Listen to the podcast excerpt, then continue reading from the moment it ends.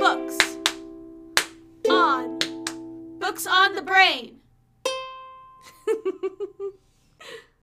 Welcome back to Books on the Brain, a podcast of books and nonsense. I'm Carly.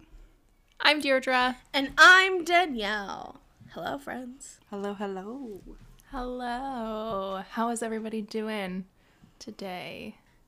I'm still alive, but I'm barely breathing. That's how I feel. Good. Ooh. Yeah. That's how I feel. Yeah. Uh, I know, like Me we. too. I feel like everyone is in the thick of like, even if it's even if you're not in school, I just feel like there's something about the transition from f- like winter to spring that is just like chaotic. Yeah. Yes. I would best describe how I'm feeling as though someone stuffed me in a dryer and hit start and I just tumbled around for a few hours. Yeah. that's that's how I feel. My brain feels so full, mm-hmm. like it's about to come out of my skull. Yeah. That and and so it I have this like really weird like feel this is going to sound so strange. I have this like really weird feeling with my body right now because my head just like it feels like my brain is trying to escape because there is so much information I've been like slamming into it for these Yeah. papers that I'm writing. Uh and I just like feel off. I'm like, I don't like this. I'm overwhelmed. I agree. I feel like a lot of people have been feeling very off lately. it is just like it's this weird transitionary period where we we came up to the one year of the covid anniversary right and i feel like so much of like there's just so much like residual energy and like feeling and vibes around that and having a full year yep. um, of the things that we had to go through for the past year and still having to, even though vaccinations are becoming available for people. It's just like Yeah. weird vibes, man. Like, um, yes. I feel like people are going stir crazy. And like, even for myself, I feel like I've been going stir crazy for a while. But like, last night, and I sent the girls like uh, a, a voice memo, but like, I'm sitting like editing something for school so i have my my my sliding door open and i just hear screaming so i like mm, that's kind of weird. I like don't live in a bad part of my city so i like peek my head out and there's this like truck of men driving like 30 kilometers an hour so like moderately fast but there's two men sitting on the hood of the truck. Like they're not even sitting in the cab of the truck. They're not sitting on top of the truck. They're sitting on the hood in front of the windshield and driving and screaming. And i'm like it is a thursday evening. It is a thursday. It's not it's not st patrick's day. There's no reason for you like not that there should be a reason for you to be No, doing yeah. this but like No. what? It's a thursday. It's, It's a a thursday, Thursday. at like like It's a Thursday. 11 15 at night go home go home to your mom let her tuck you into bed and never do that again i almost called the police i was like that's how i, wish you I'm had. old i was like I, i was like i had. literally was like oh i'm gonna call the police and i'm like i can't be that person i, I should have called the police get your binoculars out to get their license. Yeah. plate. But i would have to put on my glasses because my eyesight is so Oh my goodness. oh god and then i would go and apply for my seniors discount at shoppers drug mart all in sequence oh yeah. Oh my god. Oh, So- goodness gracious We did want to bring this up on the podcast. Uh this the week that we're recording this, um the podcast is actually coming out Am this I- following Wednesday. What? And my apologies for the really awkward transition into this, friends. I'm sorry. It's all. Um yeah, we're I'm having some like serious lag with Danielle. I'm having Uh, like with everyone. So this episode is coming out just a handful of days after we are recording this episode. Normally our episodes are recorded pretty far in the past. Um but this week has been exceptionally um Horrible. Yeah. yeah, I was trying to think of the the right word. Yeah. Um, because when this episode goes up last week, um, the uh, six Asian women were shot in Atlanta, and I mean, I don't know. I'm I know I'm not alone, but like my heart has just been breaking for days. And we just kind of we don't want to dwell on it because we know a lot of you come to our podcast as a reprieve from what's going on. Um, and we do have quite a funny episode lined up for you, which were actually worked out kind of well, weirdly. um, but we did just want to say that we do not uh, condone or back racism or white supremacy. We very much support the Asian American community and um, we will put some resources in our link tree and into our bio um, in case anybody wants to donate places or needs mental health resources we'll make sure that those are available for you in case that you need them Mm-hmm. Mm-hmm. I think in in situations like this, it's just really important to be an uh, be an open ear. Like just listen to the people who have a say in what is going on, and just yeah just be there for them. Like we know that there's been suppression kind of all across social media and the suppression of marginalized voices, specifically Asian voices, around the attacks that happened.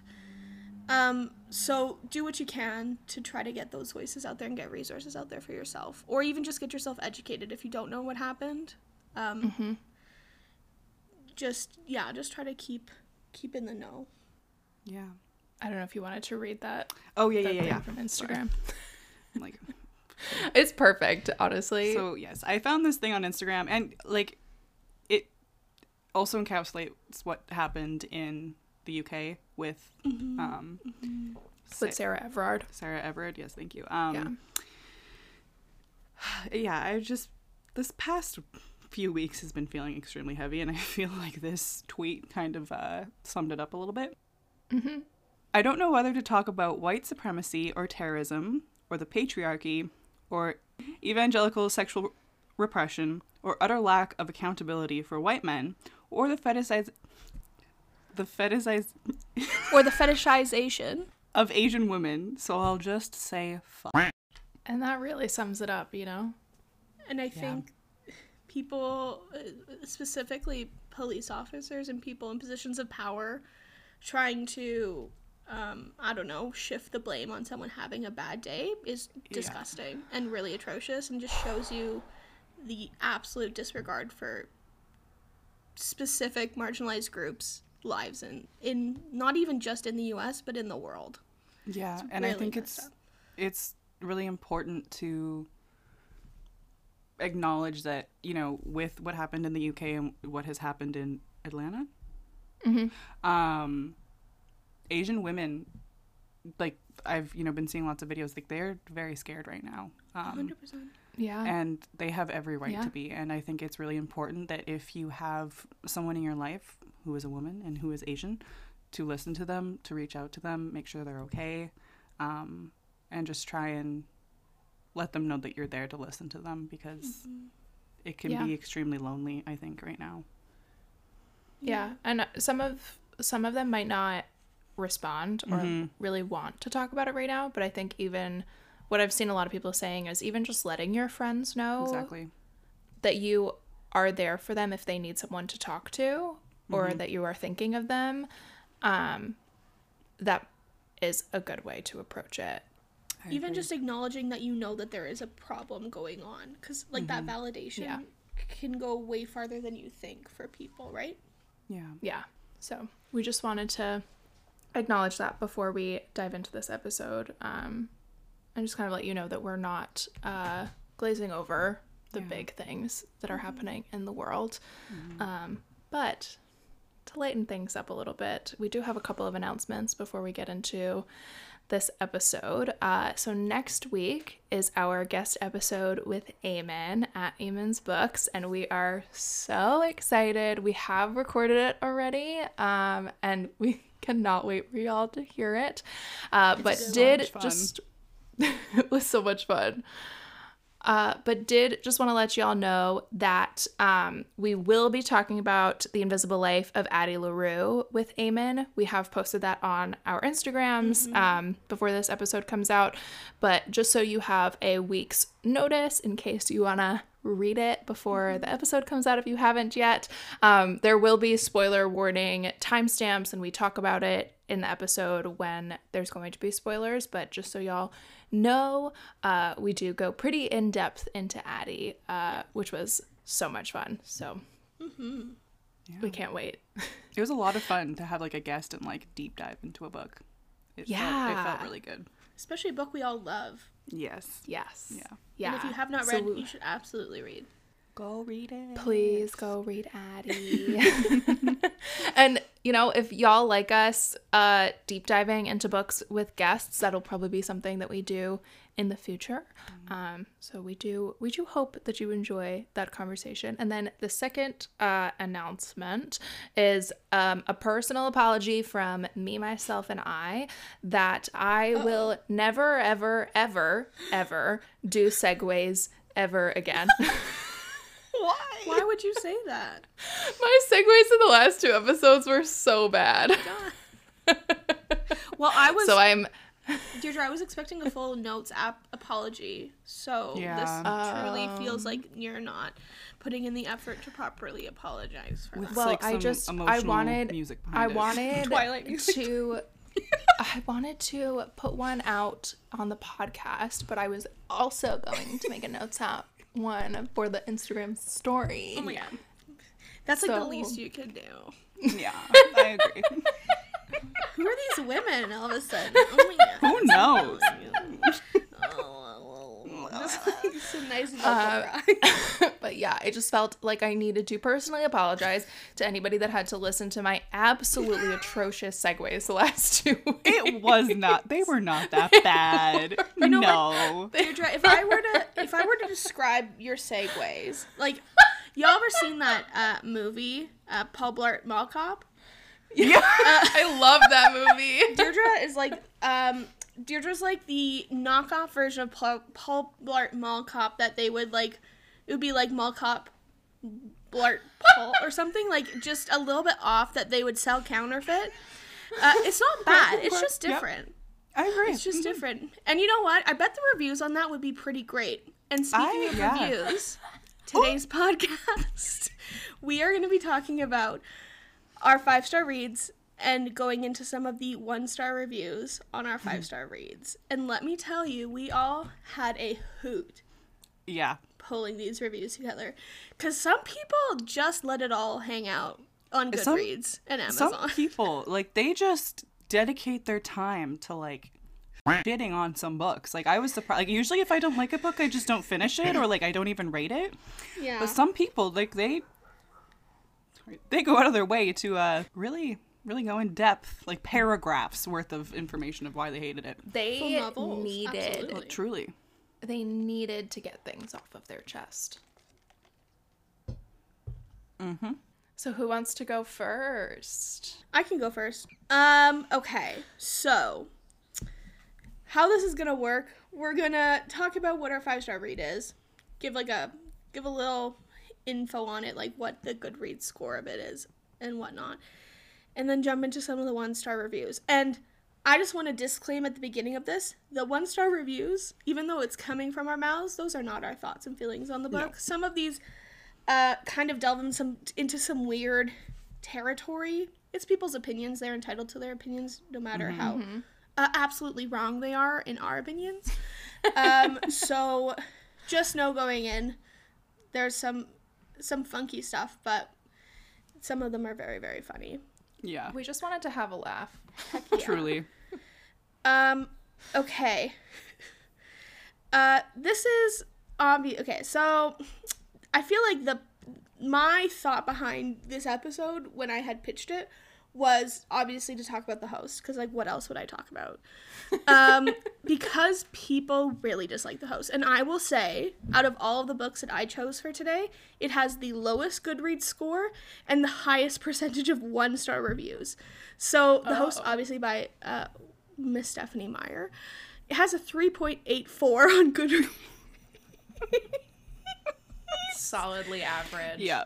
And the one star reviews is 5% of the reviews. That's high. Wow. It is high. That is high. It is over is high. 50,000 one star reviews.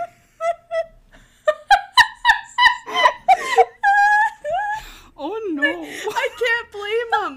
That's the thing. I'm like, I get it. I get it. Um, okay, so this here's review number one from Amazon customer. Not like I expected. I will not let my granddaughter read it now. Okay. I'm like, yeah, you shouldn't let your grandmother Alright. read this. No. Ugh, that one made me laugh so hard. God. Um, okay. This is from user and and Kasha. Stephanie Meyer really needs to find another profession for herself.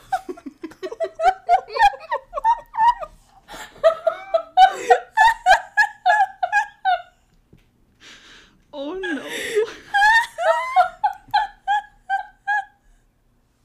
oh man. Yeah. Just giving full on career advice. Just like stop. Please stop.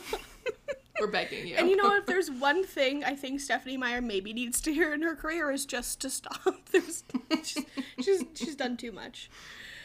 Um, okay, and then the last one is by user Janelle England, who says, "I truly think I might kill Steph.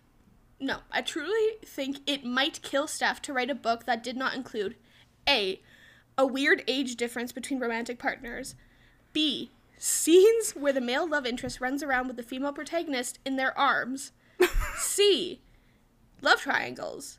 In this case, a love square. D. Avoidable plot points where the protagonist must be gravely injured in order to save her loved ones.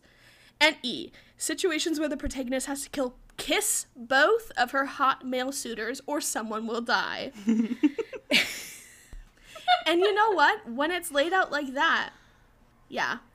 She, she needs to branch out. She needs to specifically A, where there's weird age differences between her love partner or romantic partners.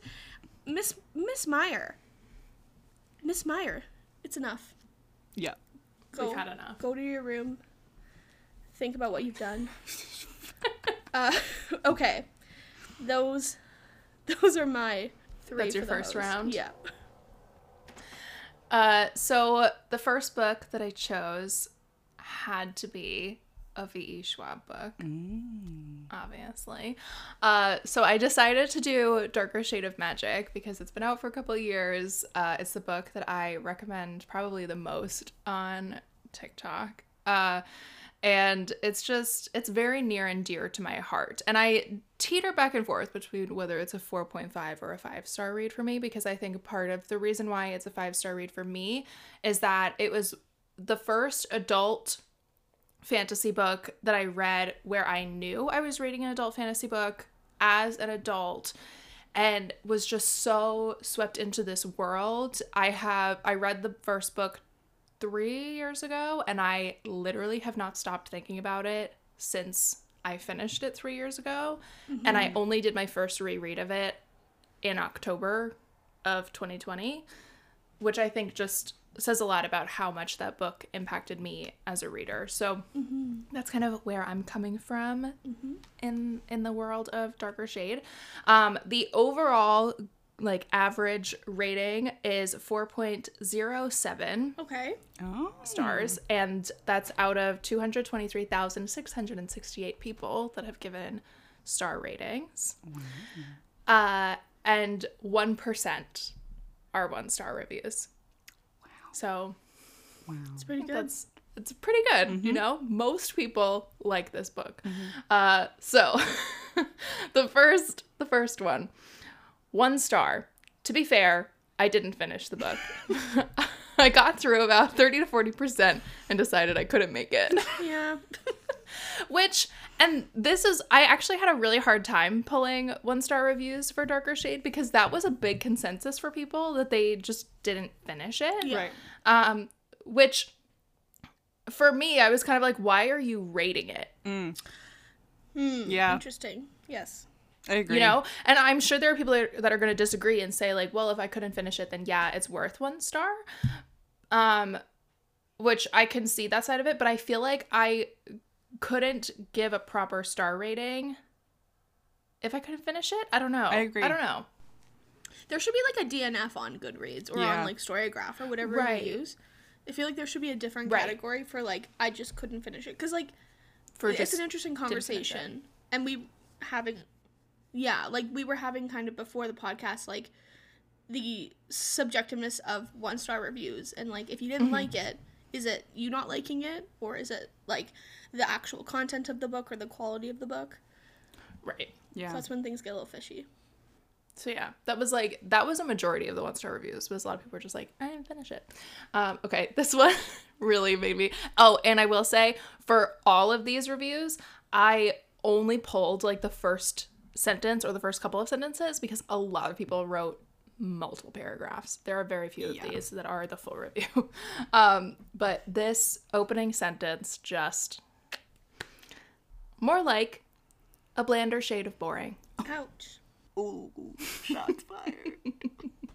which you know i personally disagree yeah. so i just thought it was very funny uh, and wrapping it up this is a curious book it made it past editors agents oh, publishers all who must have approved it to then go on to be the breakout hit of 2015 if i was on schwab's publishing team i would have overhauled most of the book before it hit the presses which i guess means i should avoid a career in publishing because i clearly don't have the eye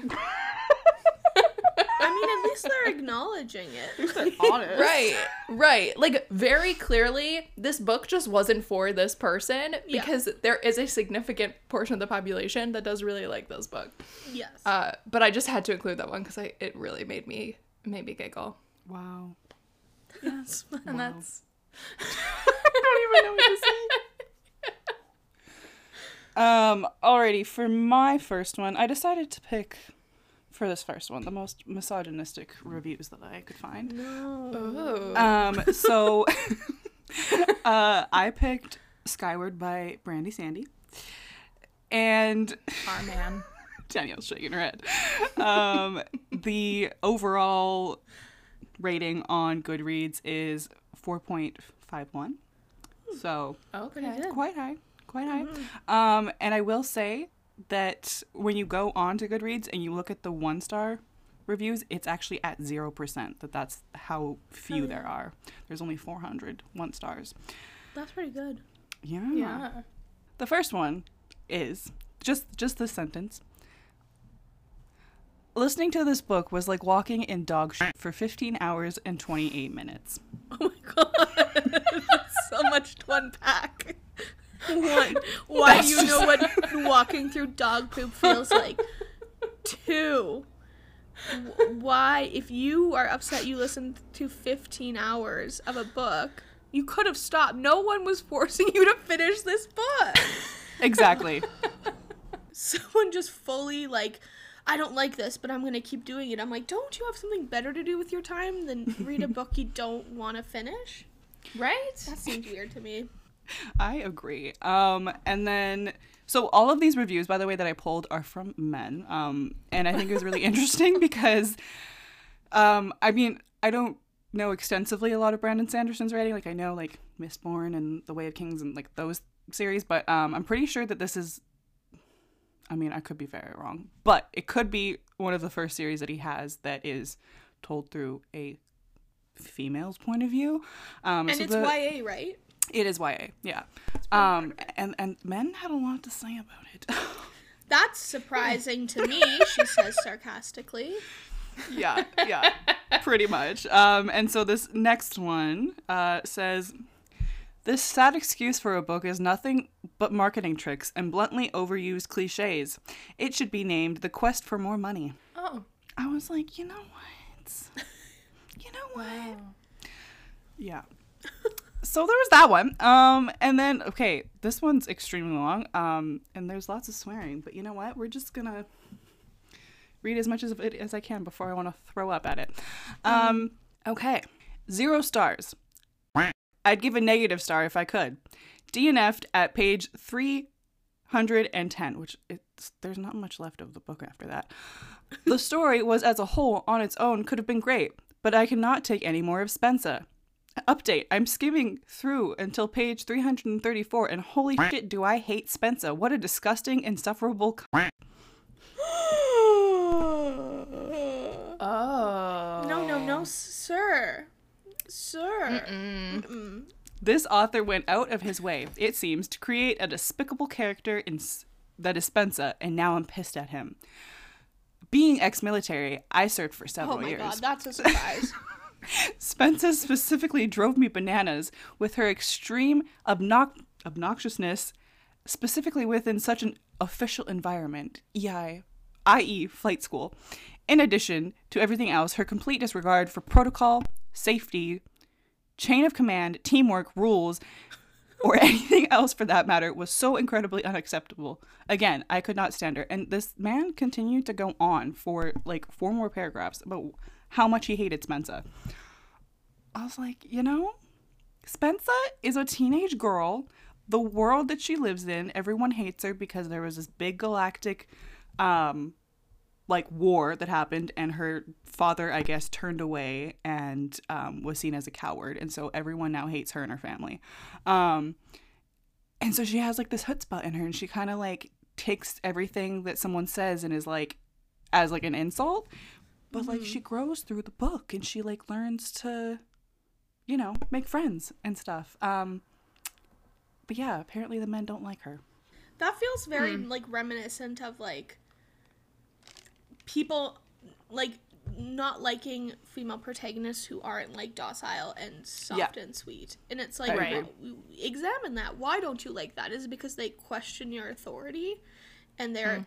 actively working against the patriarchy? Yeah I don't know. Maybe that's something you need to think about alone in your mother's basement because that's obviously where you live, sir. seriously You tell him, Danielle. I will. seriously and Feel it's a funny little too today. it's funny too because like Spence's character is very much like she's like 16. She's she's kind of immature. She gives one of the guys at her flight school a nickname Jerkface, and I'm like, okay, are we like are we 10? Yeah. But like it it sets the tone of the book of like her immaturity, and then like she grows and blah blah blah. But yeah, yep, Well, I think that's this review seems like a great example of what we were kind of talking about before, where it's like this obviously wasn't a book for you. Obviously, Clearly. this person seems to be someone who likes Sanderson's adult fantasy books, mm-hmm. and then came into this Right. book with the wrong expectations. yeah, And I'm like, that's I fine. agree. You can have your opinion, but like, you can't Yeah. fault the book for being a YA book with a female protagonist who's a teenager. You can't Yeah. fault the book. That's Yes. just what the book is. Yes. and it, it was just it was so interesting because like all of the one star reviews were pretty much just men complaining about Spensa, the main character, and I'm like, listen, it's a very specific um, character that people can relate to. I understand, but like for the women in that like Sanderson, it was nice. So Say you're a Maybe you as a man shouldn't be calling a character that girls like the C word. I agree. especially a child. A child. Yeah. Big That's, there, there's a lot to unpack in that one. Yeah, I agree. I agree. Anyway, Ugh, I hated that. Moving on. Uh, Moving on. speaking of more male opinions that I don't understand why I have to suffer through, um, my next choice was The Hunger Games, the first Hunger Games book by Suzanne Collins. So, Hunger Games has a 4.32 rating on Goodreads. Pretty good. Pretty good. Uh, it's at 1% for one star reviews, which has over 98,000 because the book's been read like it's probably it's got to be one of the highest like rated and read books on Goodreads I imagine at this point. wait, sorry, ninety eight thousand for the one stars. Yeah. Let me That's more than. Skyward even had in total. Oh my god. total ratings 6 million 650,000 give or take. Holy sh- wow. A bunch. And the 5 star reviews, let me just look really quick. I'm just curious now. Uh, it has 53% of the reviews are 5 star reviews. That's pretty darn high. That's pretty darn high. Really high. And then the four star million? has 30%. So I'm like, that's like 80% of the reviews are four stars and up. That's pretty darn great. Yeah. Yeah. Um, here's some of the um, a lot of the one star reviews were people like trying to grapple with the fact of this seeming unrealistic. And I'm like, um, I don't know where you're living in the world, but this feels like the very distant future. Yeah. it sounds like they're privileged. Um, okay, so first review by user Sean Bars. So he, this user broke down their reviews into different segments. So this is just one of the segments that I pulled called Far Too Unrealistic. I find it impossible to accept this world. Okay. Uh, it wasn't because it was a nasty place, but because it wasn't believable. The Capitol puts on these hunger games and sacrifices countless children in the process. I mean, dot, dot, dot. What? Children? Why would the Capitol do this? If I was in charge of the Capitol, I would have developed a much more effective system. I'd have fixed the games so the leaders of each district were sacrificed every year. That way, there would be no one left to lead the uprising against the Capitol. And those left in the districts would not have the courage or reason to lead an uprising.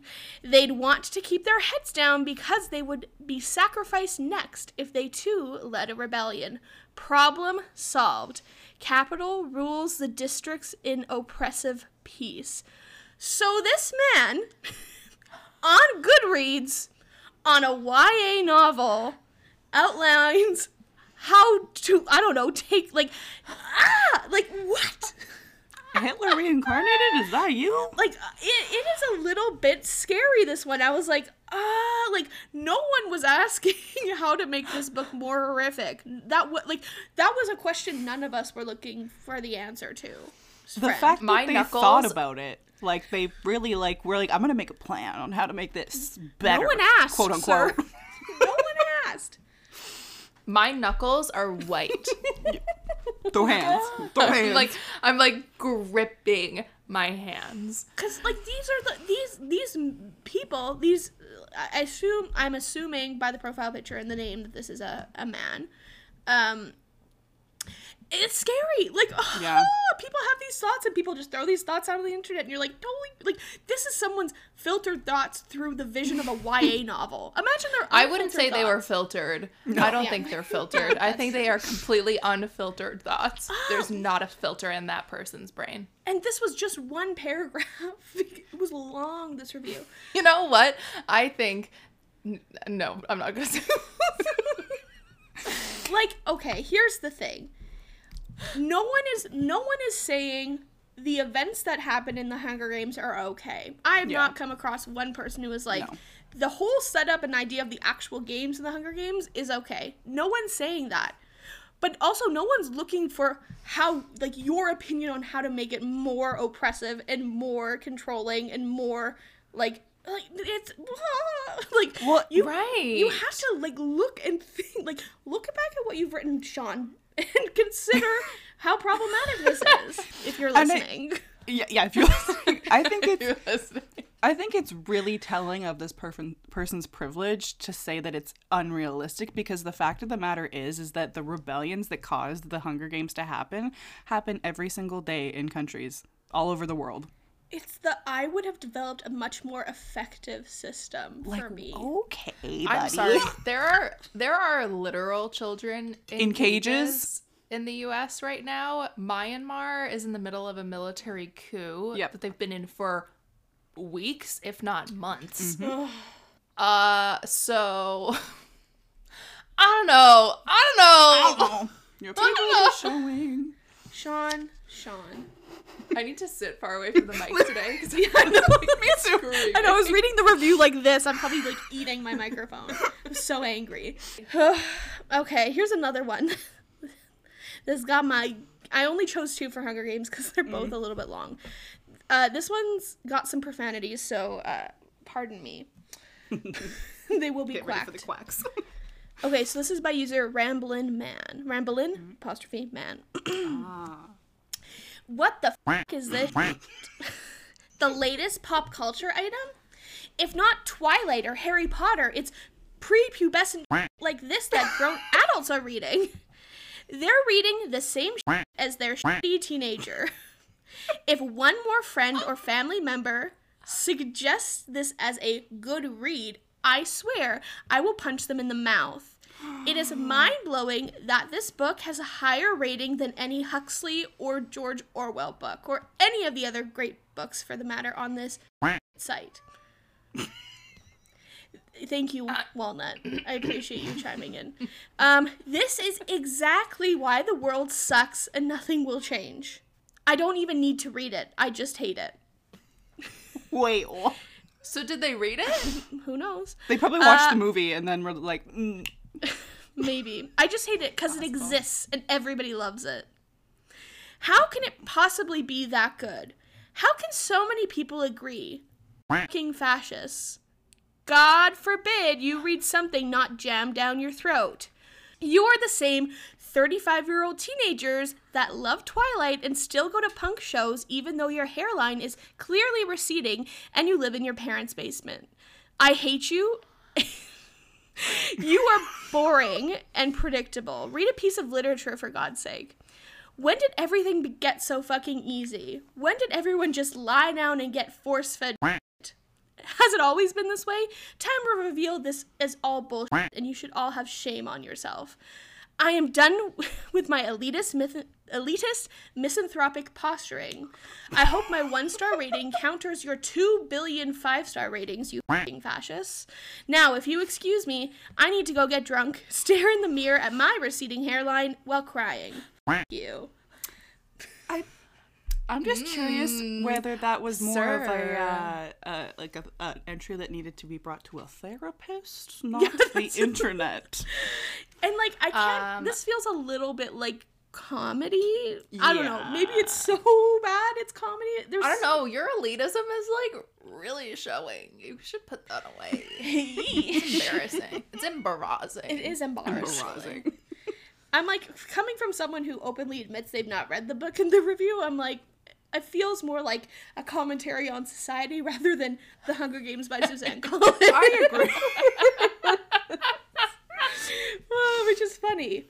Yeah. Um, I, I really like uh, within this piece of literature that uh, Ramblin' Man has provided us the reoccurring motif of 35 year olds with receding hairlines, both who he claims as the fascist, but also himself. I feel like Himself, that provides really, really interesting and rich uh, imagery of like self hatred a little bit. I was gonna say, I feel Ramblin' like this might have been a, uh, a letter to himself, maybe. Ramblin' Man, my friend, It sounds like the pot calling the kettle black to me. a little bit, a little bit. This, this. You know what? I think Ramblin' Man and Sean would maybe get along. I bet they would, and they would have a great conversation about how much they hate the Hunger Games. Well, Sean would talk about how much he hates Hunger Games. Ramblin' Man would just say he's never read it. He had no idea what happens in Hunger Games. Couldn't ask him a single plot point. All right, that's all I have for the Hunger Games. Everything else was just like people hating it because it was YA, and I'm like, well, course. nothing you can do about that. No.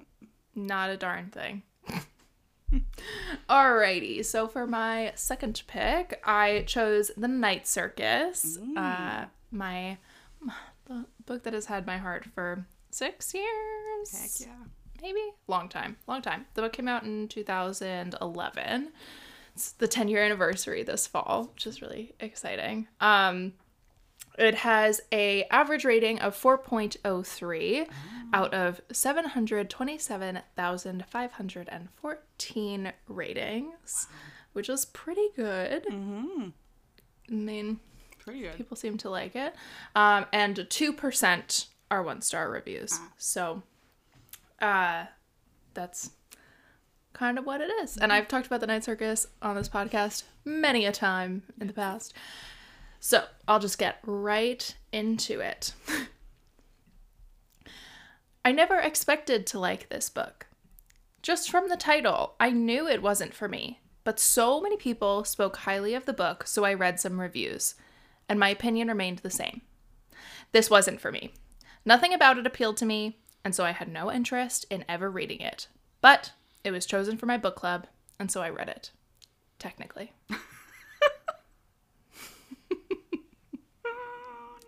That's it. That's the review. Oh my god. and you know what? I'm really glad that this person knows what they like. Yeah. And they know that it's not the Night Circus. and that kind of seemed to be the trend with a lot of the reviews. A lot of people were like, this book just, I just didn't get it. Yeah. Or this book wasn't for me. Uh, which, you know what? I get it. This book is for people that just like to be wrapped up in beautiful writing.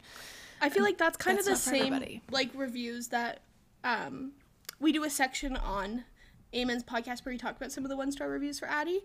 And there's definitely some similar tones in Addie where Mm-hmm. Yes. people just don't understand that on top of this book having a plot, it's also about like the beauty of the writing of the book.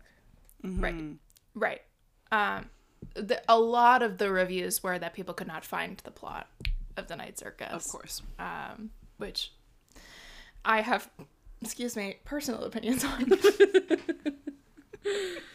um, okay, the next one. This book was incorrectly marketed. Okay. Okay. It sh- it should have been sold as a sleeping aid because it is so blimmin' dull. What?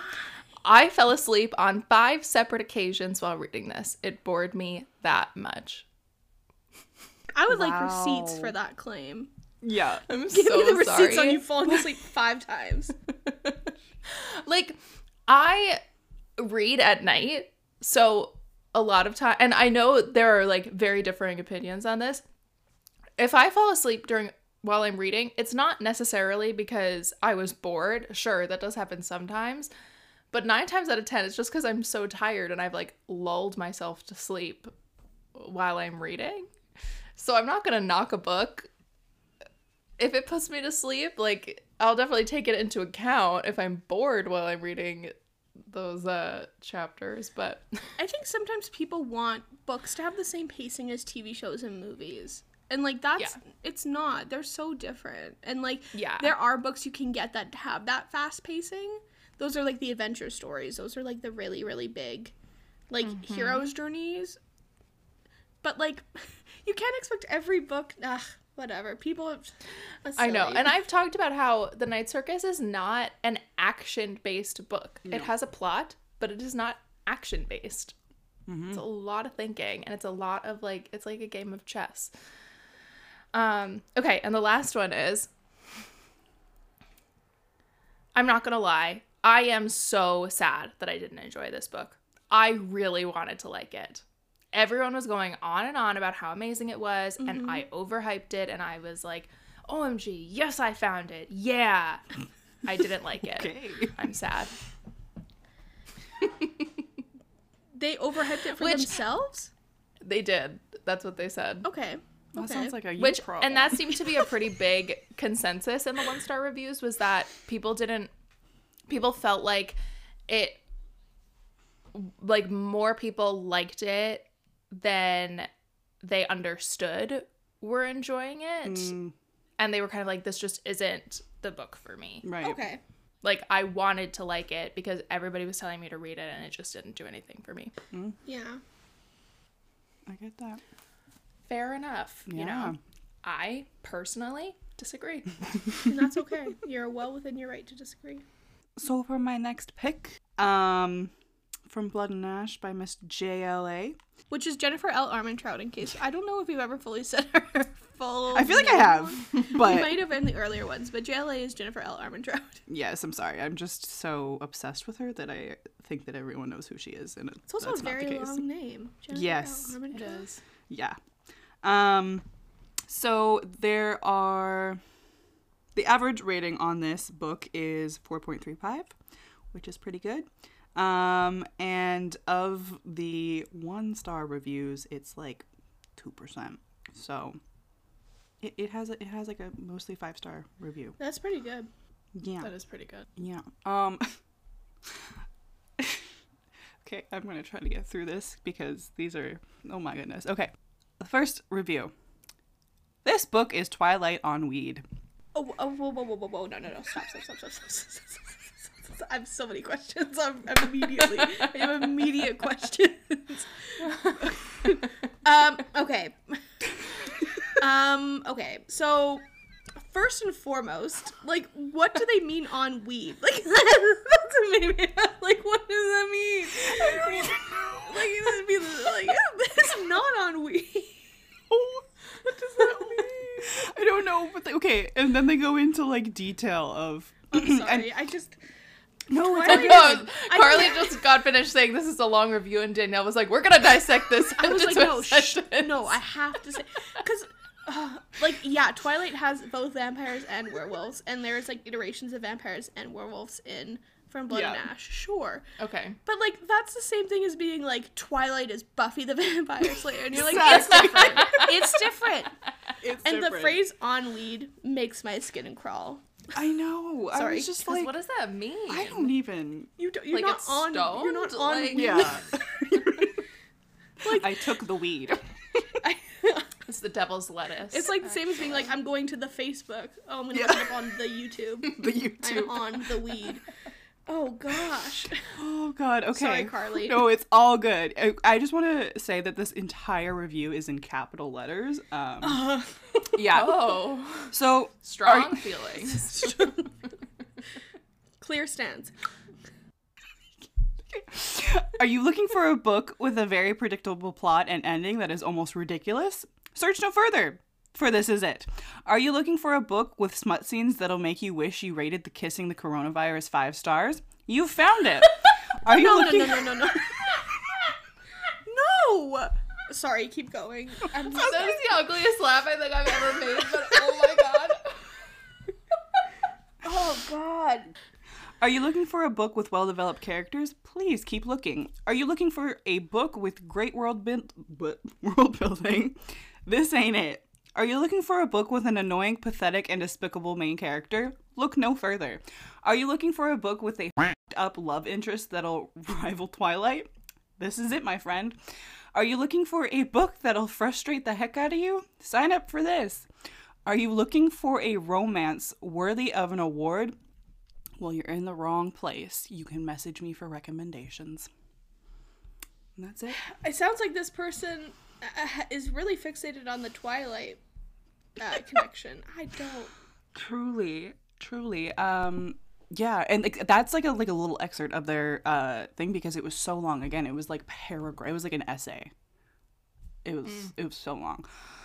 Um yeah. like they have some fair points because like yeah Mm-hmm. there's some there's i'm not saying from blood and ash is like the be all end all book it's got its Yeah. problems like any book Definitely. but like it feels a little harsh a little harsh, a little harsh.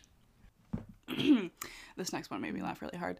Um, if the words worship or worshiping appear in one more sex scene, I'm suing. I swear to God, I'm calling my lawyer. The fact that I read this stupid book in its entirety proves I don't respect myself. I, what's wrong with worship you know like the like Is, the it, is that word in every sex scene in the book? No. you know what i don't have every sex scene in the book memorized, so i don't know it sounds like they do Yeah, that's some fan behavior to be honest uh, i don't know I agree. I, I think I like worship better than like some other Yeah, like common Lord. vocabulary in intimate scenes. I agree. Worship, I'm like that sounds. I think it's like, uh, I mean, within the context of a sex scene, I think it's kind of like endearing. Like, I would rather them worship than like d- degrade. I don't know. Yeah. Yeah, Yeah. Anyways, I- it just seems like a weird like out of like having read the book and having read those intimate scenes. That feels like the weirdest critique to have of the intimate I, I agree. like okay, sure, that's your issue. That's fine, I guess. It's fine, I guess. Oh god. Okay, and then this next one's a little bit long, but it's fine. DNF'd at 50%. Hawk is a Neanderthal. I'm tired of reading about him dragging the main chick around and calling her princess and sexily whining at her, and the endless five page long descriptions of how beautiful he is. The plot is freaking boring. The author feels the need to painstakingly describe everything over and over. I started reading the first three words of every paragraph for the last 10% and didn't miss thing. The author clearly gets a hard on for rape and dubcon fantasies given how often it happened and how much erotic detail went into describing it. So if you like lovingly rendered rape, this book is for you. Uh, probably a four or five out of five on my sexiness scale, but I didn't read far enough for the actual sex scene because I'm so bored and I don't want to read about these gnarly dumbasses again. Sorry, gnarly dumbasses again. like I feel like out, out of everything in Jennifer's like adult books, I feel like it's common knowledge that she has intimate scenes and that there Yeah. there's multiple of them in books. I feel like that is at this point kind of common knowledge. That feels like a weird thing for people to be like, I can't believe this. I'm like, uh, Yeah. Yeah. Right. it's kind of what you're signing up for when you're reading. her- Right? That's her just kind of what. JLA is known for and I mean, yeah. Yeah. Yep. So that's that's that. Okay, on the other absolute end of the spectrum, uh, I chose House in the Cerulean Sea by TJ Klune, uh, which is truly a full ass 180. It is a very wholesome book. It is like the most wholesome book. Um, it has a 4.53 rating on Goodreads, which is really high. I love that. And it has 0% one star reviews, but there's only Right. 323 one star reviews. that's awesome. which is really low because there's it's got a bunch of reads on it let me pull that up actually it's got uh 62,000 ratings so actually not that high but Wow. But still, So- I feel like for To a have- queer like to have technically zero percent, like not even enough to count as one percent of the ratings being one star. Mm-hmm.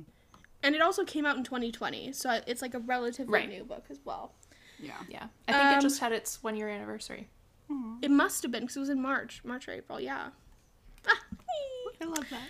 uh, we also got uh, a teaser Deirdre you sent this to me you sent this to me Yes, We got a Yeah, teaser on I TJ Klune's story that he was like, I wonder what they're doing now that he's going to be writing a sequel. Mm. Wink, wink, wink. Ugh.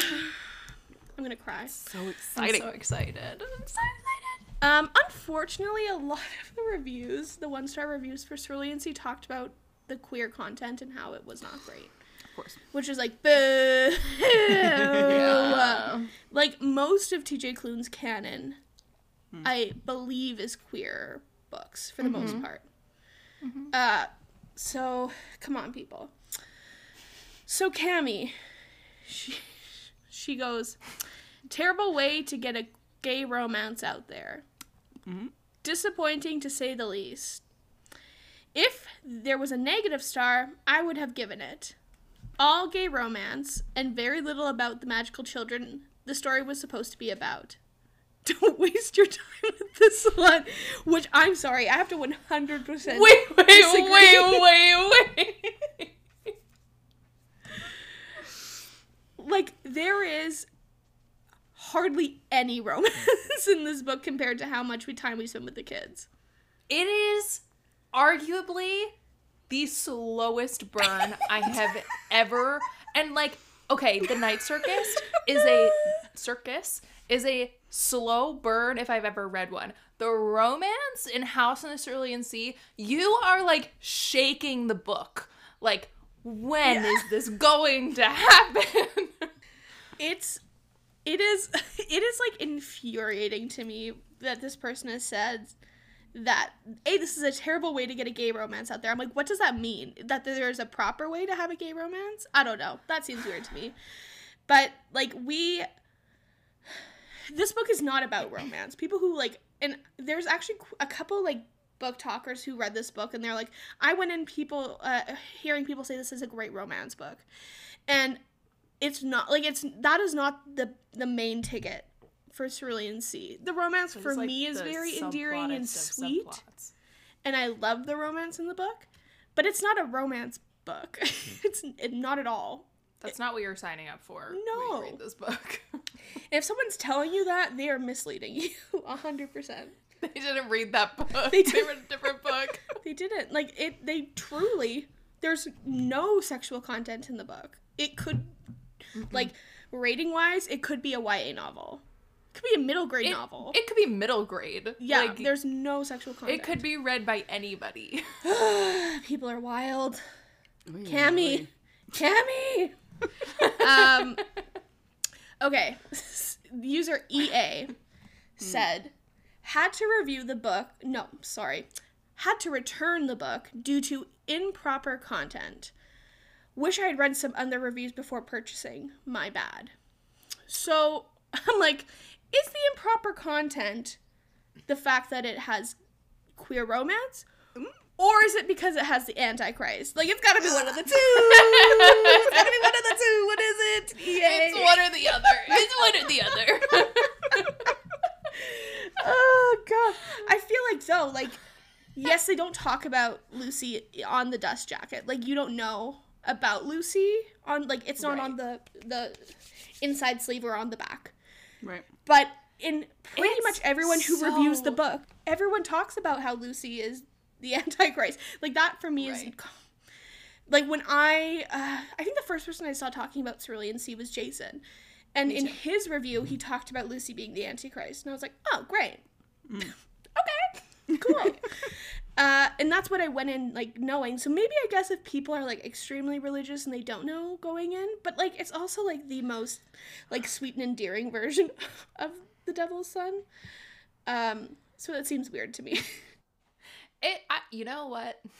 We had an episode a couple weeks ago where we like talked about organized religion a little bit, and coming from a Catholic household, I think that everybody needs to take a goddamn joke every once in a while. All right, Big I will go on the record saying that. I don't know if any of my family listens to this podcast. If you do, hey, uh, but you know, coming from a family that is heavily Catholic and being in a position right now where I am pretty upset at the Catholic Church at the moment because of some stuff that was said. Um I I I just I it take a joke. Ta- like that's what it comes down to. Like Lucy, the character Yeah. of Lucy is so funny. It like I literally the first when you are introduced to Lucy not as the character but like as the idea of the character at 1st I nearly wet myself. I'm not even kidding. That's how hard I was laughing. It is hilarious. And he is he's a kid. He's a little boy. He's like, what, four years old? Six years old? He's like six, yeah, five little or six. Like, mm. So either way, whether this person returned it for the fact that Linus is gay or that the Antichrist is in it, um, I'm gonna give you two slaps upside the head. uh, you missed out on a really great book. Yeah. Yeah. And especially Yeah. like if your reading preferences are that specific that you don't want to read queer books or you don't want to read books that have like uh I don't know, like darker Jokes content. yeah, darker content, whatever that means. Then you need to look at reviews before you buy books because if, if, if it causes you to leave a one star review on this book that like has barely any, I'm like, come on. Right. Right. Yeah. Uh, okay, my last review is very short. It's two words, uh, but it has a really funny title to the review that I'd like to read afterwards. So, Kindle customer just wrote well written and gave it two stars, but the title of the review is weird subject. Like, what? I guess like you're not wrong, Like, but if you boil down House in the Cerulean Sea, it is kind of weird. I get it. It's just really funny to me. that's Oh my hilarious. god. Uh, so funny.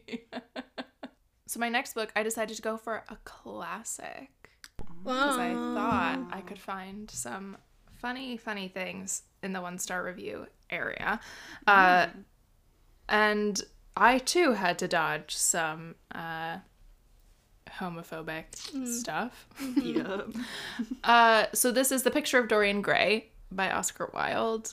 Uh, it has an average of 4.09 stars, which I was very surprised by, For to be classic? perfectly honest. For a classic that has been rated by 1,023,718 people. Dang. Like, that's a pretty good rating. Yeah, mm-hmm. I was very surprised. And only 1% are one star. that's pretty dang good. Yeah. So, and I rated Dorian Gray three stars. That was mm-hmm. my mm-hmm. rating for it. Um, so, let's jump right in. I have four reviews. They're all pretty short. Okay. Let me cut to the chase.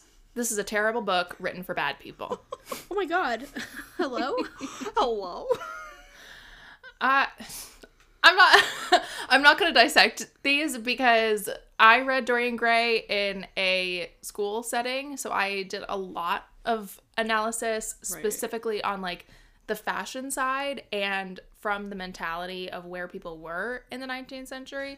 So I feel like I went into this book with a lot more context than m- Gotcha. most people do when they go into this book. Um, and I got the updated, uh, what's it called? Publisher's note. It wasn't the author's note, but it was like um, a, f- a foreword by Right. someone.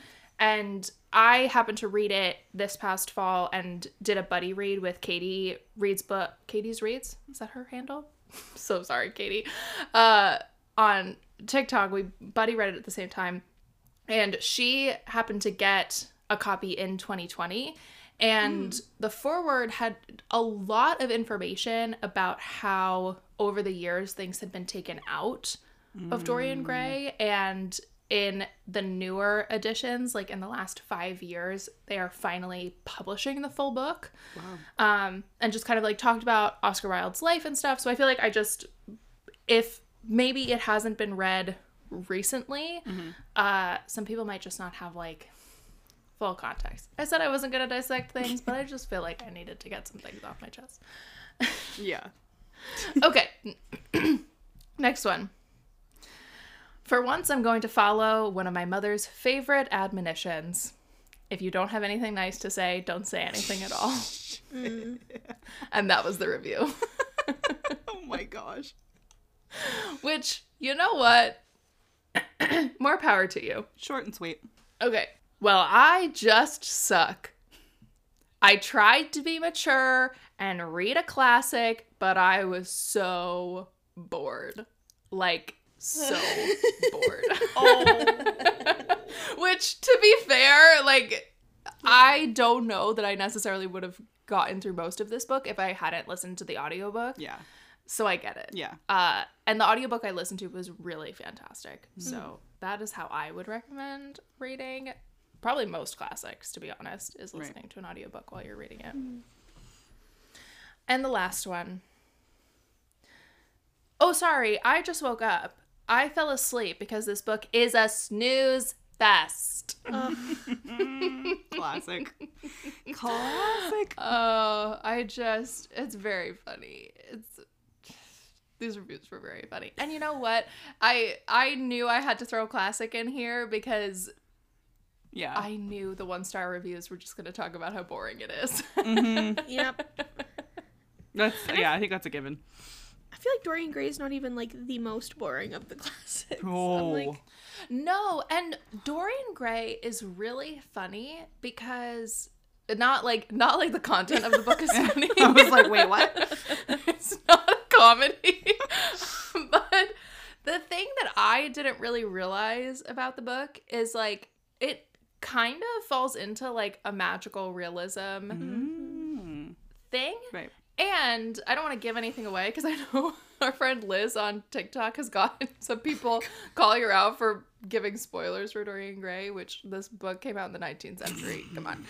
Uh, but there are a handful of plot points that I did not see coming. And when I was listening to the audiobook, I was like kind of zoned out. And then this like thing happened and I was like, wait, wait, wait, wait, wait. this book just got so interesting. so there are like if you haven't read the book and you just think it's about a bunch of uh kind of hoity toity British men sitting around talking about philosophy, uh there is a little bit more to it. Mm, okay, okay. So my next one is uh, Red Queen by Miss Victoria Aveyard. Um, this book gets a lot of hate on BookTok, and it drives me up the wall. Um, if you don't like it, that's fine. That's fine. But I feel like everyone on BookTok hates it, and it's just it's kind of unfortunate. Um, so on Goodreads, it has a four point zero four rating, That's which still is pretty good. That's high. that's high for the amount of flack it gets on the internet. Um, and there are 619,453 ratings. Ooh. So that's a lot. Um, and the one star, I can't see the percentage on the one stars, but that's fine. Um, so the first one, short and sweet.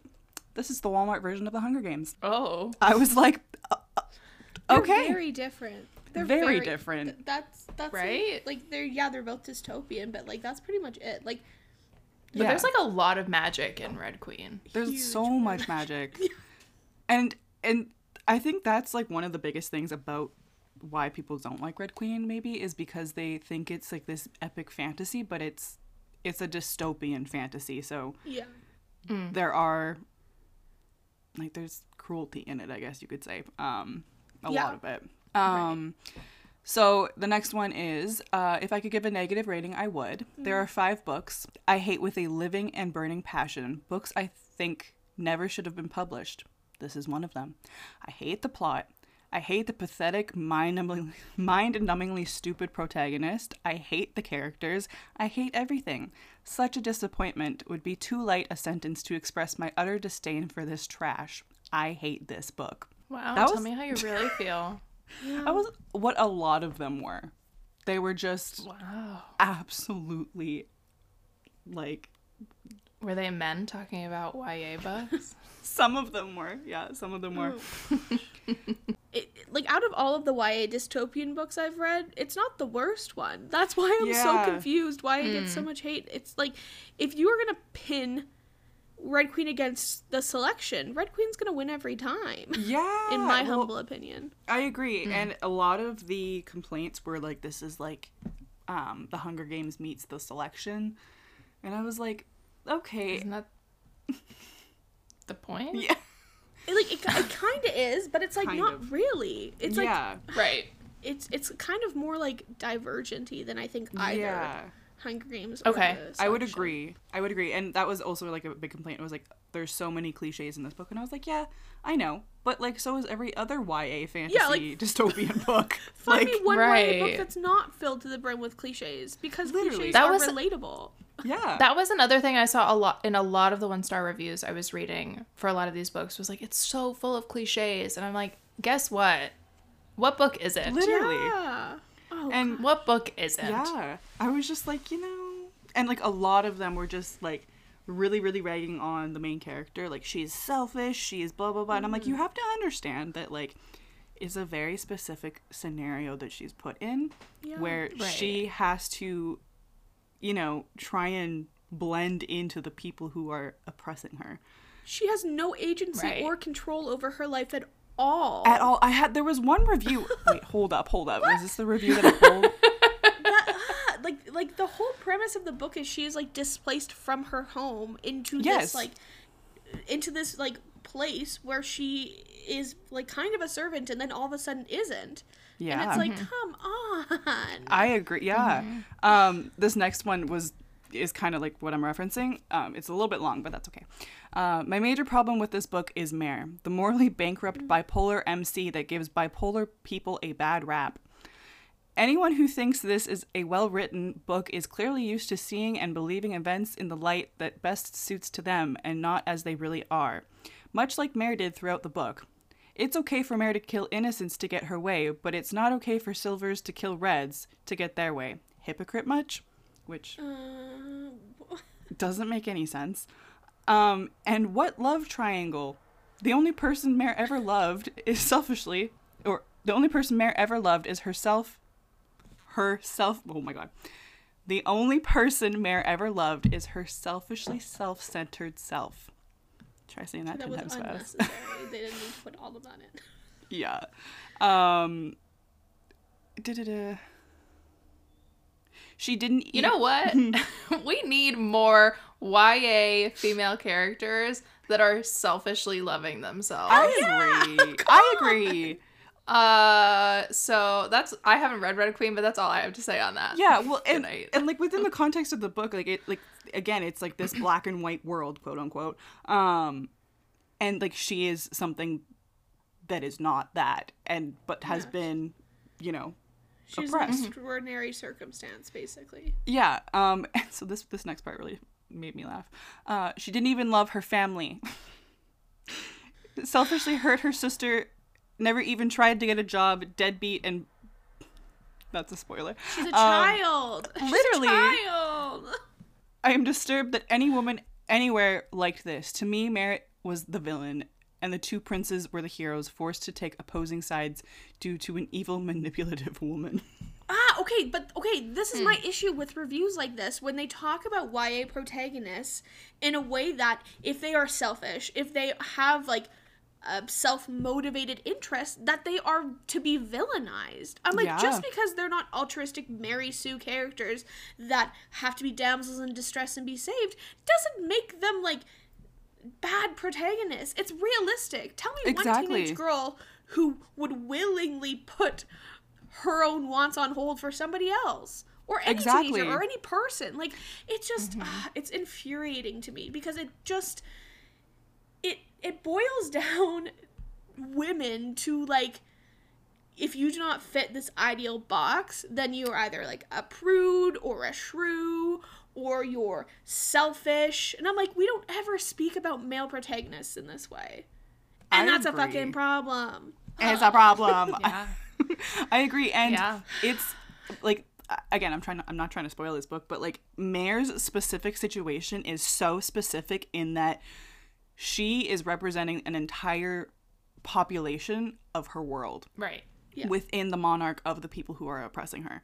So yeah, she's going to be selfish because she has to be selfish for her people. It's she is the figurehead, you know, unbeknownst to her, but she is the figurehead for her people. So she has to be selfish. There are so many moments in the book where she has to be selfish because it's for her people. And that's something to look up to in my opinion, um that she doesn't back down from what she's trying to do. Like So. think about if like if we think about other like male protagonists, like even if we think about Harry Potter, Mm-hmm. which like oh, I do not like J.K. Rowling, but it's the first thing that popped into my head. Yeah.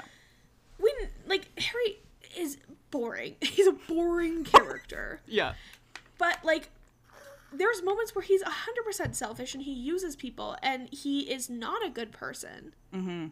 but like we we never question that in the same way that we question characters like Mare or qu- characters like Katniss Mhm. it's like it's all this like heroes in order to achieve their heroic journeys Yeah. need to make sacrifices when did that become a bad thing Yeah. we don't we don't get mad at Frodo for like for all the things that like yeah he didn't do as much as other like he, he just walked a whole bunch Yeah. but like he wasn't there's I don't know there's I think there's something to to think about there it's like why and it's Yeah. just because Yeah. people like hating on things that teenage girls like and just teenage girls I agree. Yeah. I agree. But yeah, it just I don't know. It was the first series that got me like back into reading, so it, it does hold a special place in my heart. I can, you know, obviously recognize that there are problems in the book, but um I don't think the main character being selfish should be one of them because within Right. the context of the story, it makes sense. Right. Yeah. Oy, oy, oy. Oy, oy, oy. okay Oy, oy, oy. we have one book left each right do we want to do like rapid fire as fast as we can through them Sure. Let's do it. Okay. Uh, so my last book, I chose Beartown by Fredrik Backman, which was a another five star read for myself. The Goodreads score is four point five stars, which is incredibly high, with one percent of the reviews being one star. So that's about three thousand of the reviews. So Rachel first says, uh, 0.5 of a star for the book existing, 0.5 of a star because it made me feel something. Extremely disappointed by this book and by the author. So a lot of the reviews were people saying this is a departure from the rest from most of Fredrik Backman's canon, which I yes, having read some of his other books, it is quite different from his other novels. Uh, but I think it's really great. Um, okay, user Davytron. This one is a personal favorite, and I'm going to read it quick. Um, this book has several ingredients that usually are big wins for me dark topics, LGBTQ characters, interesting female characters, and the wise Baba Yaga ish crone. Unfortunately, everything I enjoyed about this novel was drowned out by the backdrop of hockey, or should I say, the foredrop, because not a paragraph went by without the author reminding us that this is a hockey town, or some other variation of that. Full disclosure I hate hockey and sports in general. So naturally, the main topic of this book was a real thorn in my side. I tried so hard to think of it as a literary device, a vehicle to comment on the multiple human experiences like obsession, desire, and drive, but it is laid on so thick all throughout that I would just snap back into hating hockey every time. I did enjoy that the author was critical of many aspects of that culture. Naturally, based on that history, I am primed and biased to hate this book. Luckily, the non hockey parts were enjoyable to the point that I ended up liking the book overall, which I can guarantee was a total shock to me. I would never have picked this up on my own, but I can definitely think of a few people I'd recommend it to. Still gave it one star, but What did hockey ever do to you? I get it. I don't. I'm not a big hockey person, and like that was a big thing for a while. I was like, I don't want to read Beartown because I don't like hockey. And like, yes, hockey is a big theme throughout the book, but it's what this uh, reviewer Mm. saying about it. It is a vehicle to comment on hu- the human condition and like what Yeah. the sports mentality does. And even like the small town mentality, it's a really great read. Uh, I like this review because at least uh, they acknowledge their bias within it, and I was like, I appreciate that. Right. Yeah. Right. Uh, and the last review made me belly laugh by uh, Ryan Cavalier, one star, unbearable. Beartown was unbearable. you got me there, Ryan. you my got me there. gosh. That one made me laugh. So for my last book, I chose Outlander. Oh Uh, my god. I, I don't know. I just thought it would be really entertaining. I haven't read this book in years. It's been a long time since I read this. So the average Goodreads rating was 4.23 out of 863,078. That's way higher than I thought. Yeah. Yeah. Me too. Me too. Um, but 3% were one star. Oh, Okay. okay, okay. So Doesn't beat the 5% Uh, for the okay. host, but it's pretty, still pretty high. No, not quite. It's close. Close. Uh, okay. I gave up on this book because I was sustaining permanent damage from reading it, and I was afraid I'd start hitting back. And it's a borrowed copy, so I would that wouldn't be cool. In fairness, I should say there's a lot of good writing here. I really enjoyed the beginning chapters. They even kind of cracked me up. Okay. I just like the concern for the borrowed book. yeah, yeah, yeah. Oh my god, it it got me. It really got me. Okay. Uh and the other cuz I only picked two for this one. Um cuz a lot of them were like very spoiler heavy, which was like the reasons they didn't like it. Uh so this is one of the books that started off shallow and directionless, but entertaining and ended puke worthy and ready to be trashed and forgotten. Oh my god. okay. Wow. Okay. Strong Strong words. strong feelings Yep. strong feelings Wow. yeah That's i don't really i don't really have anything no to say about it. goodness. so for Six of oh, Red Queen has more ratings than Six of Crows. Okay. Um the average rating for Six of Crows is 4.43, which is pretty high, and there is uh, 1% of one star reviews. Oh my god. Sorry, my audio is going really weird. Mm. Okay. Uh, I only have two for this one because good God, there were just paragraphs upon paragraphs of why people hated this book. Um, yeah. So the first one is angry about booktube not warning me about how violent this book is and how there is and also there is a love plot between two people one of whom is a man who dreams about murdering other people and their relationship. No, wait, hold up, hold up, sorry. How also there is a love plot between two people, one of whom is a man who dreams about murdering the other one, and their relationship is so skewed in terms of power, and the man is so full of prejudice, it is so fucking gross. So fucking gross. No thanks. So I guess I had high expectations, but like, no. Also, too many men. Just write some more goddamn woman main characters, okay? God. but I love Inej and Nina, especially their friendship. Too many men. Amen. Amen. Amen. I didn't particularly find that an issue in Six of Crows, but just maybe No. That's what after reading all these reviews, maybe too many men. Yeah. Yeah. but I also think like within the context of Six of Crows, like it made sense, if that makes sense. I don't think know. Almost a 50 Yeah. 50 ratio. Like, it's pretty Yeah. close. It's pretty It's close. really close. Um, yeah. I just oh yeah yeah. yeah. Um, and then the last one is to the people who like this book. What the fuck is wrong with you? I encourage you to ponder this quote from the Kite Runner. And if you haven't read the book, then make yourself less dumb and read it. And here's the quote. When you kill a man, you steal a life. You steal his wife's right to a husband, rob his children of a father. When you lie, when you tell a lie, you steal someone's right to the truth. When you cheat, you steal the right to fairness.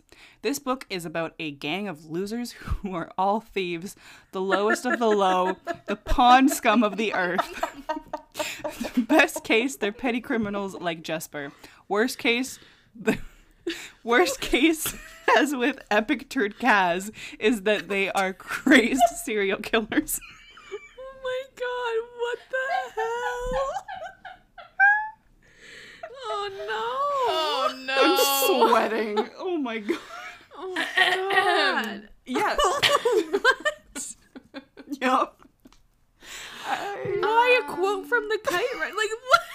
Where did that come For what reason? My interpretation of this person Yeah. based off of this review is that they are very honest yeah. and could not they just don't like morally gray people No. who could potentially kill people. I, I think that's what happened. But I feel like what Leigh Bardugo does best in that book is giving like a reasonable reason for why these characters are like this. So I'm like, I'm a little bit surprised that person didn't catch on to that. Yeah.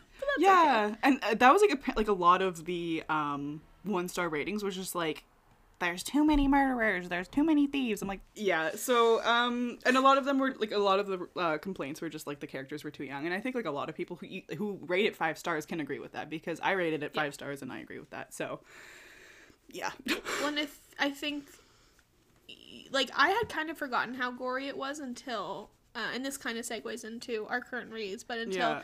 Deirdre was reading Six of Crows and Yeah. talking about how gory it was, and I was like, oh yeah, I kind of Right? forgot. This is really graphic, Yeah. actually, for a YA novel. Like, oh god. So you can't fault them there. yeah, exactly. Anyway, Deirdre, what did you think of Six of Crows? Moving into our current reads. What did I think of Six of Crows? Great question. so this week I finally finally read Six of Crows. Everybody can stand up and cheer, do a little dance. I know there are plenty of people that are finally so happy I read this book and they can talk to me about it. And two of them I am chatting to right now. Yeah. Peer pressure. So I think I'm still. I just finished it. I'm in the middle of Crooked Kingdom right now. Uh, I did decide to read them back to back. Um, So I'm still kind of like I'm. I do want to reread Six of Crows pretty soon because there was something about listening to the audiobook of this book that I found parts of it a little bit harder to process uh, than other fantasy books that I've read via audiobook. And I think that's just Leigh's writing, which is fine because I love rereading books. And I listen to books um, at a pretty fast pace. Uh, so it makes sense to me that I would need to reread it to like fully grasp it. Uh, but I think my initial thought is to give it a four star review rating um, because I did really like it. As far as the audiobook goes, I liked it. It is a full cast. Mm-hmm. It's kind of a weird full cast mm. because each character reads their chapter, but they read the whole chapter. So if Inej is having a conversation with Nina and it's in Inej's chapter, oh. Inej is reading Nina's lines. Mm. So it's very different from Daisy Jones and the Six, Right. which is the other full cast audiobook. I'm I think I've re- I have read other audiobooks that have had multiple narrators, but Daisy Jones and the Six is like what I would consider to be technically full cast Yeah. because each character is reading their lines. Yeah. Um, you would never have Daisy reading Billy's lines.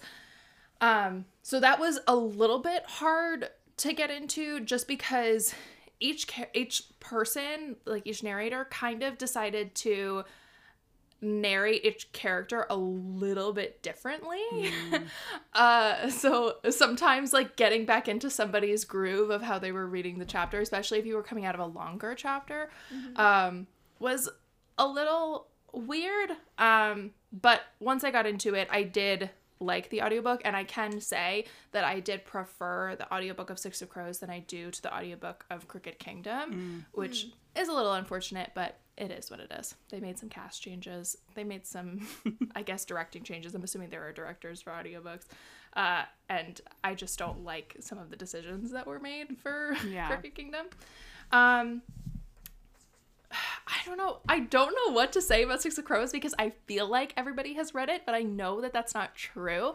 So if you are listening to this podcast and you are like me and you have never read Six of Crows before, um, my very quick, uh, I guess, hook to get you to read it is that this is a found family um, heist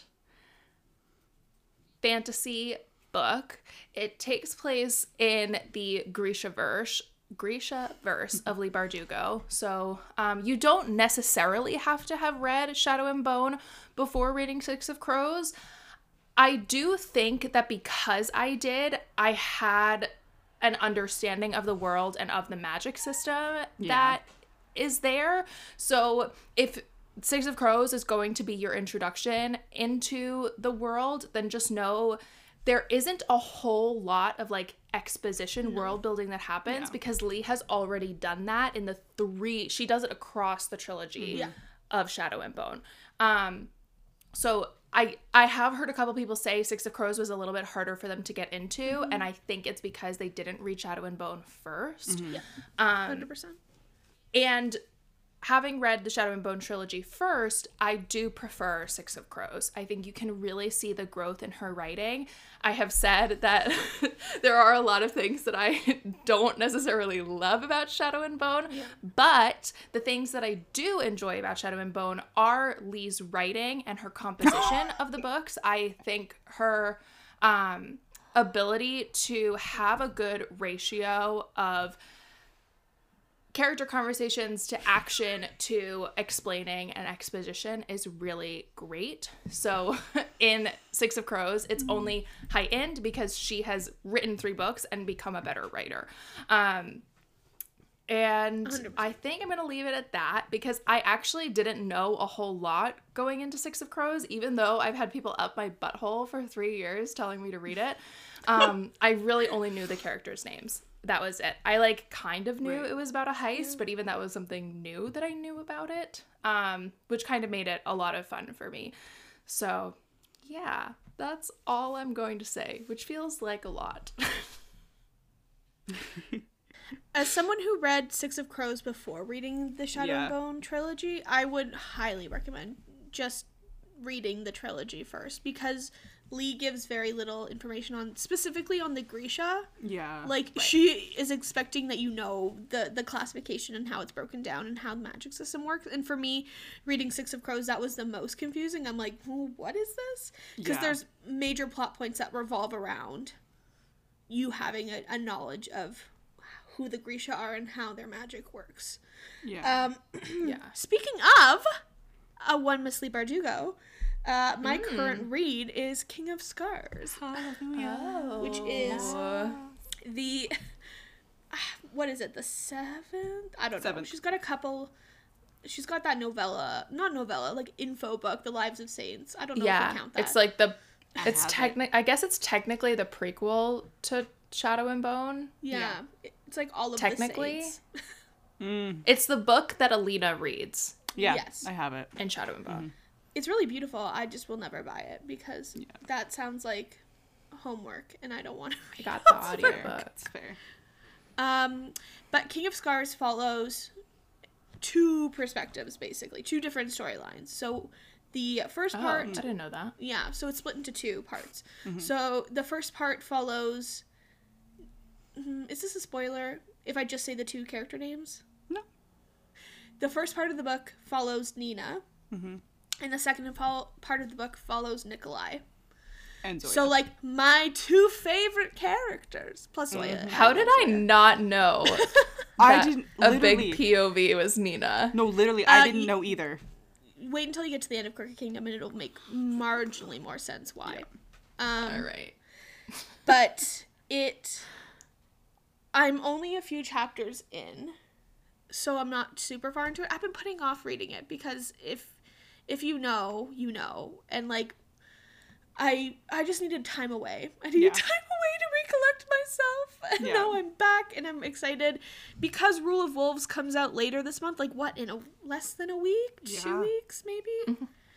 Uh, it comes out soon anyway, so I want to get Rule of Wolves within a reasonable amount of time of it being released. So I'm I'm making my way through King of Scars. If for no other reason you buy King of Scars, do it because the book is so dang Oh beautiful. my god. It's stunning. the cover, like the dust jacket, is beautiful, but Leigh, she really said, "No, no, no. You've been through enough as a fandom. Yeah. Here, have some gold foil, like on on the actual Do book." the most. and it's not even the just like a little bit; it's like a lot. And it's not even a special edition. It is just like for me, It's I'm like, the book. I'm Yeah. like, this is what we need more of. Like as a reader, like Yes. someone who can't afford to always or really Mm. rarely ever get the special editions. I think I have one special edition book I talked about in the can bookish confessions. Mm-hmm. Um, it makes me feel so special to have a book that has the pretty foiling. As someone who can't aff- Yeah. afford to get the fancy books, I'm like, Mm-hmm. it makes me feel like special and it makes me so happy Yeah. which is so superficial i understand but it's it's exciting and rule of wolves is also going to have silver foiling on it and it's beautiful so i'm very excited. it makes you want to display them on your shelves you're like ah, i'm Yeah. pretty and like ah. i'm i'm excited to get into the book i already like i started it and i'm getting to the point like Leigh's writing is so magnetic that you just get started and you have a hard time stopping which is Yeah. it's Yes. so special. She has a way Yeah. of just propelling the story forward. Even in slower chapters, you're like, I just, ah, Yeah. it's so magic. Ah, I love it.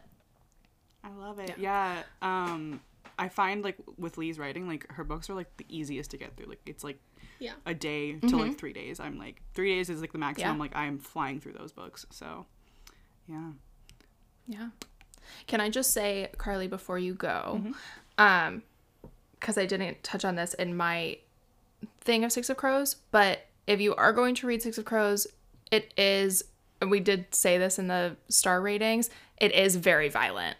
Um, there, there was a big moment in the book where I was not prepared for the like level of violence and I have read adult fantasy. I have watched movies that are quite gory. Uh, and I don't know if it's because I was listening to the audiobook, but I was driving my car and my jaw hit the floor and I was like trying to park my car in a parking lot and I was like shaking. It it was Oh, very very graphic. So it i would definitely recommend checking out the trigger warnings. You can feel free to dm us if you are concerned about it um, or you can dm me on my instagram. I'm more than happy to let you know what happens and kind of like how detailed it gets. Um, i know for some people that's not necessarily a problem but for others it might be. Uh, so i did just want to put that out there. Uh, and i would say Crooked Kingdom is also heavily violent. Yeah. Uh, so if you are heading into these books, they are technically YA. They are classed as YA because these characters are 16, 17, 18. Um, But the violence level is very high. Yeah, they're like mini adults. Truly. They're running full businesses. They have full time jobs. Speaking of full time jobs, They do. um, I, Segue. um, I've been very busy the last little bit. Um, I got hired back at my little bookstore. Um, I'm very happy about that. Uh, so I'm three days there, three days at my old but new job. Um, so I'm a very busy woman now. Um, so I haven't had a lot of time to read, but um, Miss Moongirl reads Celine on BookTok. She made a video about this book and I've been eyeing this book up for a little bit and then she made this book and I was like I have to I have to get the audiobook. So I just got the audiobook last night, literally like 30 seconds in, so I couldn't tell you a lot about it so far, but I'm going to uh read the little synopsis thing about it because it's just so it's Last Night at the Telegraph Club by um, Malinda Lo. Uh, so 17 year old Lily Hu can't remember exactly when the question took root, but the answer was in full bloom the moment she and Kathleen Miller walked under the flashing neon sign of a lesbian bar called the Telegraph Club. Women. Women. America in 1954 is not a safe place for two girls to fall in love, especially not in Chinatown.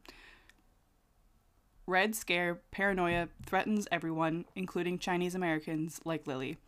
With deportation looming over her father despite his hard won citizenship, Lily and Lily and Kath risk everything to let their love see the day of light. Um I'm I don't really know. Like that doesn't give us a lot about it, but like I love it. I love everything about just that little description. Um and it has a very high, very very very very high rating um so far on Goodreads. It's newly published, I believe. Um I'm just really excited to read it. Um it sounds great and it's f- about a lesbian bar called the Telegraph Club and two women who love each other. So I'm very excited. I'm very excited to read it. Um, yeah. That is my Heck current yeah. read. Um, Heck yeah. look at us go. Woo, woo, woo, woo. Uh, if you we did it. if you if you made it to the end of this uh this hilarious Hilarious uh podcast go to our latest instagram post and comment a just one single star just Mm, one single star One star. one star Yes. uh, and let us know what your favorite five star read is Yes. Yes. Yes. Because we want to know. We want to know. Uh, thank you so much for listening to this episode. You can catch us every Wednesday on all podcast platforms. We would love you so, so, so much if you went ahead and left us a review or rated us on the podcast platform that you listen on. And you can go ahead and follow us on our Instagram so you can go leave us that star if you aren't following us already. We are at Books on the Brain Pod. And you can go ahead and follow us on our personal accounts. I am at Deirdre Rose Morgan on Instagram and TikTok. i'm at d.j.books on tiktok and on instagram And I am at Carly Rakashi on Instagram and at Library of Carly on TikTok. Thank you so much for listening. We hope you liked this episode, and we'll chat to you in the next one. Bye. Bye, friends.